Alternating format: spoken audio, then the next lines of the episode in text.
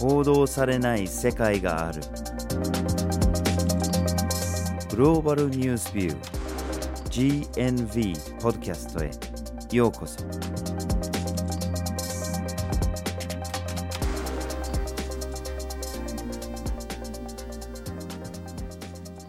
バージル・ホーキンスです。岩根あずさです。今回のポッドキャストのテーマはラテンアメリカの環境活動家ですはい。社会を世界をより良くしようとしている活動家たちが世界各地にたくさんいますよねうん。取り組んでいる活動の内容は様々で人権問題だとかジェンダー問題環境問題などが挙げられますしかしその活動をよく思っていない人や企業組織などの存在もあってこれらの活動家を排除しようとしたりそしてそれが殺害にまで及ぶこともあります。その殺害されている人たちの統計を集めると世界で殺害されている活動家のうちその4分の3もの被害者が環境活動家となっていてその大部分を占めています。うん。また近年増えてるっていう問題がありますよね。例えばこの環境活動家の殺害されている人数で見ると約10年前に比べていると倍増しているというふうにされてるんですね世界でうん。そしてその中でもこの殺害されてしまっている環境活動家の多くがラテンアメリカで活動してきた人たちなんですねうん。例えば殺害されている人数で見ると上位10カ国のうちの7カ国がラテンアメリカの国々なんですよねうん。でそこで今回のポッドキャストでそもそもなぜこの環境活動家が殺されているのか。そしてなぜ近年増えているのか。そしてなぜ殺されている環境活動家の多くがラテンアメリカにいるのかと。こういうような問題を取り上げたいと思います。そこで今回のポッドキャストでは、まずはじめにラテンアメリカの背景について、二つ目に各国の現状について、そして最後に対策という三つの視点からお送りします。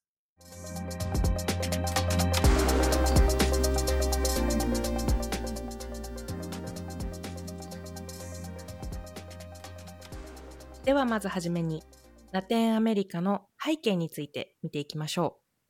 うはい。まあ、ちょっと歴史を遡ってみると、ラテンアメリカのまあほとんどの国は、スペイン、もしくはポルトガルの植民地になった期間が長いですよね。う。うん。で、もちろんその時には先住民がたくさん住んでいたんですけれども、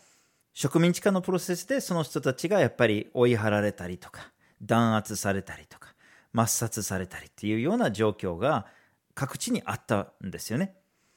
で、その場所にスペインやポルトガルなどからの入植者がいっぱい入ってきて、で、まあ土地を奪ったりとか、えー資源を搾取したりと、そういうような状況で、まあ、いわゆる開拓ですね、まあ、搾取ですね、そういうプロセスがあったんですね。うん。そのプロセスの中で、このラテンアメリカの国々っていうのが非常に階級社会的になっていきます。つまり入植者の子孫だったりとかっていうのがたくさん資源を開発してそれを国外に売ったりしてお金をすごく持っていたり。で、もともと住んでいた先住民の人たちっていうのはどちらかというと住む場所を追われてしまったり、迫害や差別の対象となってなかなか社会的にも難しい立場に置かれてきたという背景があります。うんそういった階級社会の中で地主だったり、事業を持っている、まあ、富豪だったり、さらには多国籍企業っていうのが政府とかなり近い関係性を築くようになっていきます。うんで、そうなっていくと、まあ、自分たちのやりたいように森林を開拓したい。自分たちのやりたいように法制度を、まあ、政府に何とかしてほしいっていうようなことがあって、かなりこう癒着した関係になっていきます。で、そのプロセスの中で政府も、あ、じゃあ地主の言うことを聞いておこう。多国籍企業の言うことを聞いておこうっていう中で、軍隊だったり、警察というものを使って、地元住民を弾圧したり、抑圧したりということも行われてきましたし、メディアっていうのがやっぱりどの社会においても大きな力を持っていてメディアも権力者と近い関係性を保っていたので、まあ、どういった情報が発信されるかっていうところでもやっぱりこの階級社会っていうのがどんどんどんどん強められていってしまったっていう背景があります。はい。しかしこういうような階級社会があるとどうしてもその貧困層っていうのがやっぱり人口の大半を占めるわけですよね。うん、その中に先住民もいっぱいいるんだけれども入植者の中でもたくさんの人がいたわけですね。その人たちの中でやっぱり著しい格差だとかあるいはその土地問題とか結局地主ばっかりが土地を持っていて一般の人がなかなか土地が持てないとかこういうような問題に対してやっぱり不満が溜まっていくんですよね。うんで、それが1940年代、50年代とか、この共産主義っていうものが入ってきて、冷戦とかになっていくと、やっぱり共産主義っていうのが、そういう人たちにとっては魅力的に見えてきますよね。だけれども、そこの地主たちとか富豪たちとか、そこの政府たちが、それをどうしても止めたい。そして、冷戦でソ連と対抗してたアメリカもどうしても止めたいとか。で、みんながそうやって力を合わせて、この共産主義っていうこの脅威として見てるものを潰そうとするような行為があちらこちらで見られるんですね。うん、で、それが武力紛争に発展していく場所もたくさんありました。そういう長引くような紛争が各地で治安の悪さとか不安定につながる側面もあります。さらに麻薬問題っていうのも絡んできます。南米で生産されるコカインのような麻薬が北米で消費される。なので、この生産地と、あるいはその貿易するルートにおいて、いろんな段階で不安定な状況が、紛争が、暴力的な状況が作られていきます。はい。そういった不安定な状況にある国が非常に多かったんですけども、だけどまあ、先ほど挙げたような権力を持つ人たちつまり地主だったりとか事業を行っている富豪だったり多国籍企業っていうのが資源が豊かなラテンアメリカの国々を、まあ、資源開発を行っていきたいというふうに動き出します。うん、でどういった資源開発が行われるかというと例えば森を切り開いて農地を作っていくであったりとか鉱物資源を採掘していくということであったりとか、水力発電所の施設を作るために巨大なダムを作っていくというようなことがあちこちで行われていきます。うん、それ自体はもしかしたら経済が発展していく過程なんだっていうふうにポジティブに見られるかもしれないんですけども、やはりその過程において多くの人たちが犠牲になっていきます。例えば十分な保証がないままこれまで住んでいた場所を追われてしまったりとか、何も説明されないまま自分の住んでいた森だったり農村というのが開拓されて追い出されるということが起こっていきます。そういったこともあって、この資源開発において被害者となってきた住民であったりとか、また先住民の人たちっていうのは、この動きに強く反発するようになっていきます。こういう人たちが環境活動家になるわけですよね。うん。やはり自分の生活が壊されていくっていう中で、自分たちの権利を主張しなければ生きていくことができないっていう、かなり切羽詰まった状況にあるっていうふうにも言えると思います。うんうんうん、ただもちろんその資源開発しようとする人たちは、そう簡単には活動を止めようとしないですよね。むしろそういうような反発を抑えようとすると。うん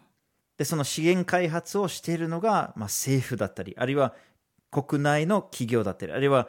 外資系企業だったりするんだけれども、割と政府と力を合わせて進めるっていうことが、やっぱり多く見られます。うん、なので、その反発を抑えるのに、軍を起動したりとか、警察を使ったりとか、あるいは場合によっては、治安が悪いところとか、紛争地だったりすると、暴力団が動員されたり、犯罪組織、もしくは武装勢力とかが、まあ、動員されて、そういうような立ち上がった環境活動家を抑えていく、潰していくというような状況が各地で見られてきました。はい。例えばある地域の鉱山を開発したいということであれば、そこに住んでいる人たちに立ち退きを強制して、何の生活の保障もないままそこから立ち退かされる。で、それを拒否したり、そこに居続けようとすると、例えば脅迫したり、それがエスカレートしていくと、ま殺害されたりっていうようなこともたくさん起こってきました。うんただやはり犯人がわからないっていうケースが非常に多いんですよね。うん犯人を見つけることもできない。検挙することもできないまま泣き寝入りしてしまうっていう場合がこれまでたくさん起こってきました。そうですよね。ただ、まあ、犯人がわからないって本当にどこまでわからないのかっていうのはまたちょっと疑問に思うケースがいっぱいありますよね。はい。つまりその犯人が分かっているんだけれどもその関わってた人たちが、まあ、権力とつながってるから見逃してもらえるとかっていうようなケースがやっぱりたくさん疑われてきたんですよね。でそうすると本当にこれは政府との関与はどうなのかと。場合によっては政府がその事件に積極的に関与してることだって考えられますよね。あるいは積極的に関わってなくても知りながらもつながっている企業のためにとかそれを見てみるふりをしてしまうっていうケースだって考えられますしあるいは何とかしたいんだけれどもその法制度が脆弱だったりしてなかなか追いつかないとかっていうケースだってありますしうん。あるいは治安が極めて悪いところとか紛争地だったらなかなかそこに入ってそれを操作するということがなかなかできないっていうケースもありますのでさまざ、まなケースがあるんだけれどもやっぱり政府の対応において改善の余地がやっぱり非常に大きいというふうに言えるかと思います。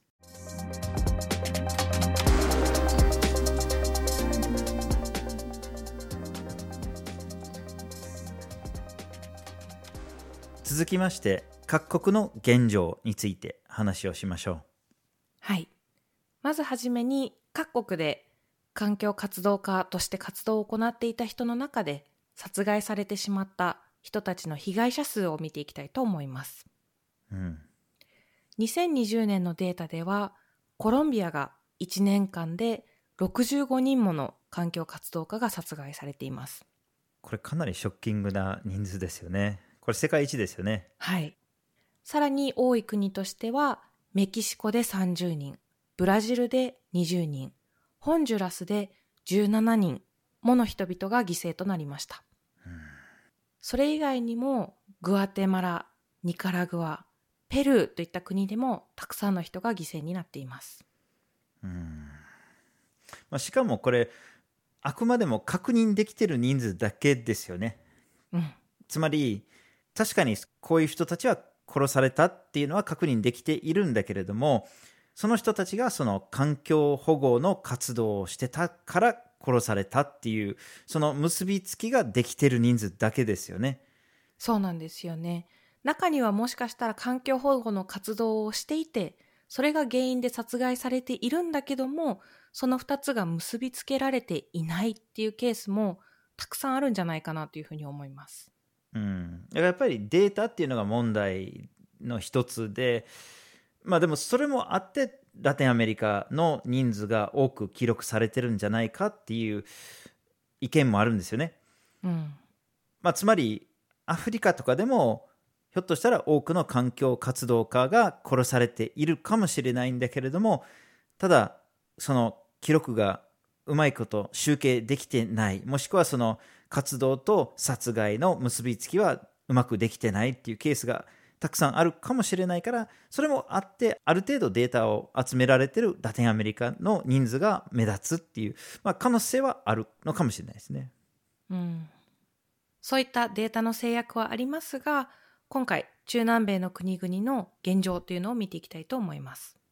うん。まずはじめに、最も犠牲者数が多かったコロンビアの状況を見ていきましょう。うん。コロンビアという国が土地の問題とか階級の問題とかがあって長いこと紛争状態にありました。うん。でこの紛争状態にある中でさらに麻薬の生産だったりとか輸出をめぐる問題とか鉱山開発の問題っていうのが複雑に絡まり合って社会全体がかなり不安定な状態にあった期間が非常に長い国です、うん、ただその中で2016年に主要な反政府勢力と政府の間で和平合意というのが結ばれました。やっぱり和平合意が結ばれたことで社会が大きく前進したという部分もあるんですけどもただこの反政府勢力が統治していた地域とか部分っていうのがあって和平合意後に反政府勢力の力が弱まっていくことによって統治に穴が開いてしまった部分というのができてしまいました。この統治の穴に目をつけたのが資源開発を行いたい企業たちです、うん、この資源開発を行いたい企業たちっていうのがかなり強引に開発を進めていった。それによって、まあ、地元住民だったりとか先住民の人たちの生活が脅かされてそれを守ろうとして立ち上がった環境保護活動家もたくさんいました。うん続きましてメキシコを見てみましょう近年メキシコで環境活動が殺されている一つの原因として挙げられているのが2014年にメキシコのエネルギー産業が自由化されたんですねでこれが自由化されたことで、まあ、たくさんの企業が新しい事業をあちこちで開始することができるようになったんですね。で、これまあ石油関連のものもあれば、再生可能エネルギーのものもあります。うん、いずれにしろ、やっぱり土地を入手してそこで事業を開始するってなると、どうしても立ち退きさせてしまう人たちが増えてきますよね。で、その時に必ずしも正当なルートでそれをせずに、やっぱり脅迫だったり、あるいは殺害っていう手が使われてしまうケースが見られています。うん、で特にメキシコだと、麻薬貿易の関連でたくさんの強力な犯罪組織ができてしまっていて、まあ、それが犯罪っていうレベルを超えて武力紛争っていうレベルに達してしまっていて、やっぱりそのような状況の中で、その治安の悪さを利用して企業たちが進出して人を追い出そうとして。で、これもコロンビアの事例と似ているんだけれども、なんか紛争があるから、その反政府勢力を追い出すために、たくさんの人が一緒に出て行ってしまったっていうふうに見せながらも、実はその資源開発のために、その状況を利用して人を追い出してるっていう側面があるとも言えるかと思います。うん、そういった鉱物資源の問題っていうのはブラジルにももちろんあってそこも一つの問題にはなっているんですけどもやはり何といってもブラジルの中で大きな問題となっているのがアマゾンの開拓です、うん、このアマゾンの森を開拓して農地にしていきたい。でそうすることで莫大な利益が上がるっていうことが言われているんですけどもこのアマゾンの森の中にはたくさんの人が住んでいます。うん、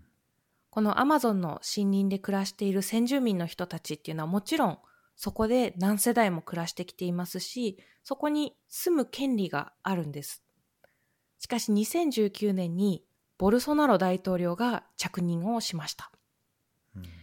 この着任した時にボルソナロ大統領が、まあ、先住民の権利を軽視するような発言であったりとか、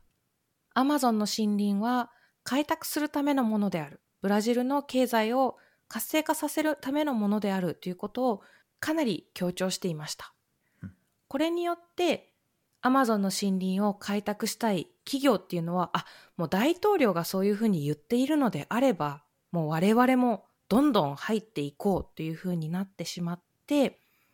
強引にアマゾンの森林が開拓されているという状況が続いています。そしてやはりここでもその開拓の過程にあって先住民の人たちが強制的に追い出されたり、もしくは殺害だったり、暴力の対象となったり、ということが続いています。はい。最後にホンジュラスを紹介したいんですけれども、コロンビア、メキシコ、ブラジルではなんか近年の変化点があって増えたっていうのが見られたんですけれども、ホンジュラスの場合は必ずしもこういった分岐点があったわけでもないんですけれども、ただ同じような問題を抱えてるっていうのがわかるかと思います。まあ、歴史的にその植民地のプロセスに続いてアメリカの巨大果物企業が入ってきて大きなバナナのプランテーションを作ったりとか。でその中で強力な地主が生まれたりとか。でその後に先言ってたようなこの冷戦の問題で紛争が始まったりとかっていうのもありまして。でやがて現在もその南米から北米へと動く麻薬のルートに一致していてでそれで犯罪組織とかがまあいろんな活動をしててその治安の悪さその不安な状況の中で自然を守ろうとする人たちがやっぱり脅迫の対象殺害の対象になってしまうというケースが目立ちます。はい。ここでコロンビアメキシコブラジルホンジュラスとかなり限定した国のケースだけを見てきたんですけどもやっぱり共通しているところっていうのがどの国も歴史的に格差問題っていうのを抱えてきたこと、うん、さらには政治と富豪政治と企業といった癒着があったこと。でそれに加えて多くの国が紛争というのを経験していて社会的にも不安定な状況が続いた国というのが多くあります。でそういった中で犯罪組織なんかが生まれてきてこれらの犯罪組織が現在も資源開発などの際に利用されているというふうに言うことができると思います。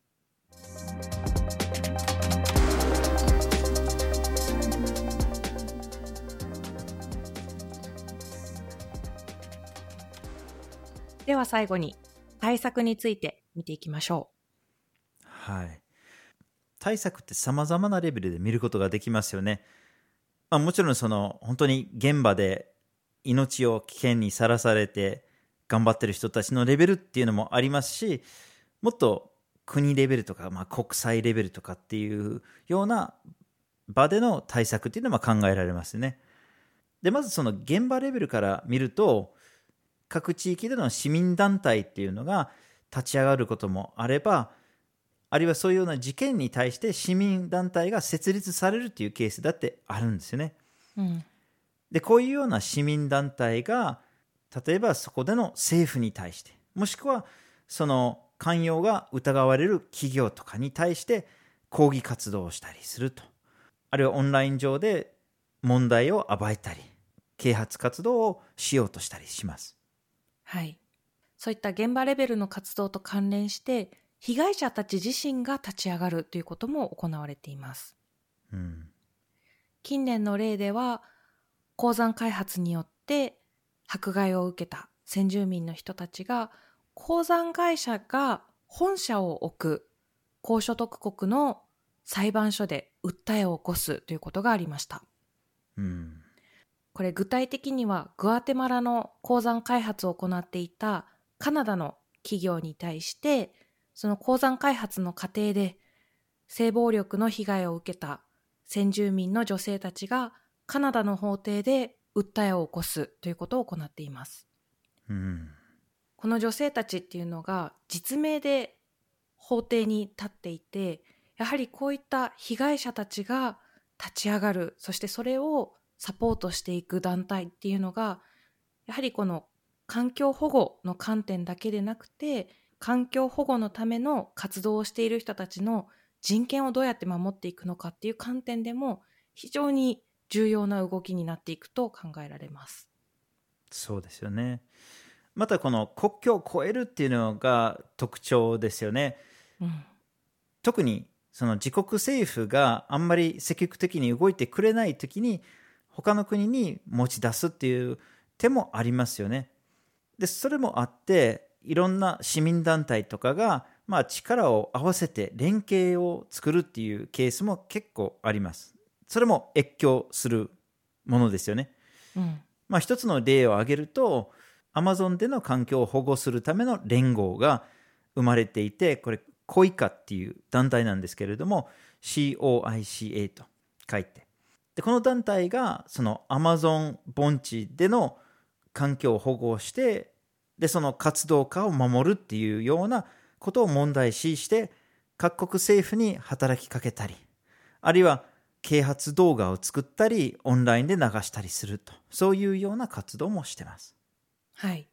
このコイカなんですけども国際自然保護連合にも働きかけを行っています、うん、この国際自然保護連合というのもまた別の団体でしてこの団体っていうのが国や市民団体合わせて1400の組織が加盟している自然保護を目的とした連合というふうに言われています。うん、そしてこの国際自然保護連合に対するコイカの働きかけなどもあって近年アマゾン盆地の5分の4を保護地区に指定することを求める決議というのが採択されました。うんうんうん5分の4といったらかなりの規模になりますよね。うん、しかもこの国際自然保護連合に政府が複数入っている状態でこの団体が結構過去にも国連の条約とかにも貢献したり提案したりする経歴も持っているので、まあ、これ結構現実に持っていくことだって、まあ、夢ではないかもしれませんね。はい、またこの現地に直接根付いてない団体も結構動いてるところもあって、まあ、例えば国際 NGO を挙げることができるんですけれども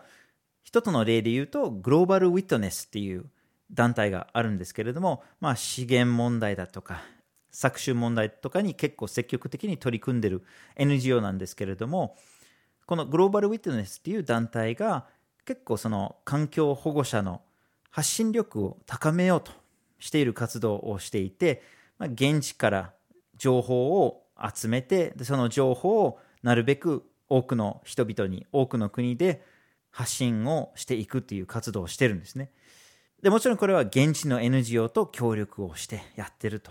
でこのような国際 NGO と現地の NGO の連携っていうのもいろんなところで見られています。もちろんラテンアメリカ諸国国のレベルでも様々な動きがあります。うん資源開発だったりとか、まあ、環境を開発している国々、その関連国たちが集まって、2012年に環境問題地域協定というものを宣言しました。うん、この協定作られただけではなくて、2018年にエスカズ条約という条約も作られています。うん、この条約には24カ国が署名して、12カ国が批准しているということからも、かなり大きな影響力を持つ条約になるかもしれないというふうな期待も高まっています。そうですよね。まあ、この条約は環境問題を全般的に捉える条約ではあるんだけれども、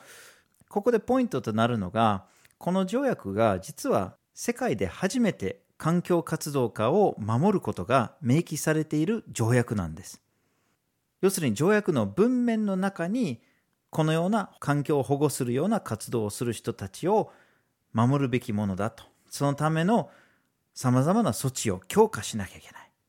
その人たちの活動を正当化する法律も強化しなきゃいけないし、この人たちに対して脅迫をしたり、あるいは殺害したりする人たちの処罰を強化したりするっていうようなことが含まれている条約なんです。うんまあ、このように現場レベルから国際レベルまで様々な段階で様々な組織が働きかけをしてるっていう動きは見られているんですけれども、まあ、ただ、まだまだ殺害されてる人たちが多いので、まあ、まだまだこれからだなというような印象を受けますね。はい。今回ラテンアメリカというところに焦点を当てて見てきたんですけども、環境活動家が活動をしているその背景には、環境破壊であったりとか、それによって引き起こされる気候変動という、もう世界レベルの問題というのが潜んでいます。うん、で、その世界レベルの巨大な問題に対して、草の根レベルで立ち上がって、政府や多国籍企業や富豪、犯罪組織というところに立ち向かっている環境活動家の人たちがいる。で、その人たちがやはり命の危険にさらされているっていうのは、私たちが知っていかなければならない問題ですし、どこかでこの問題を止めていかなければいけないものでもあります。本当にそうですよね。しかもこれ決してラテンアメリカだけの話ではないんですよね。うん。今回取り上げた環境活動家が巻き込まれている事件の背景には資源開発っていう問題があるんですけれどもその開発されている資源っていうのは鉱物資源だったり農作物だったりさまざまなものがあるんですけれどもその多くが遠く離れている我々にも届けられているっていう事実がありますよね。うん。そういう意味では決して他人事ではないっていうことが分かりますしまたその資源の話だけではなくて環境破壊とか気候変動とかどこで起きていても結局のところは世界全体に大きな影響を与えることになってしまうのでやっぱり遠く離れていても我々は見つめる必要があるんじゃないかというふうに思います。はい。今回のポッドキャストは、ラテンアメリカの環境活動家というテーマでお送りしました。まずはじめに、ラテンアメリカの背景について、二つ目に各国の現状について、そして最後に対策という三つの視点からお送りしました。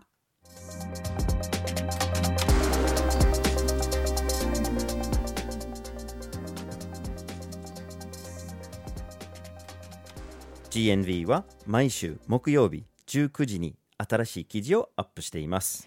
火曜日と土曜日には一枚ワールドもアップしています。Twitter、Facebook、Instagram でも発信しています。ポッドキャストは毎月第1、第3月曜日に発信します。ぜひフォローしてください。次回もお楽しみに。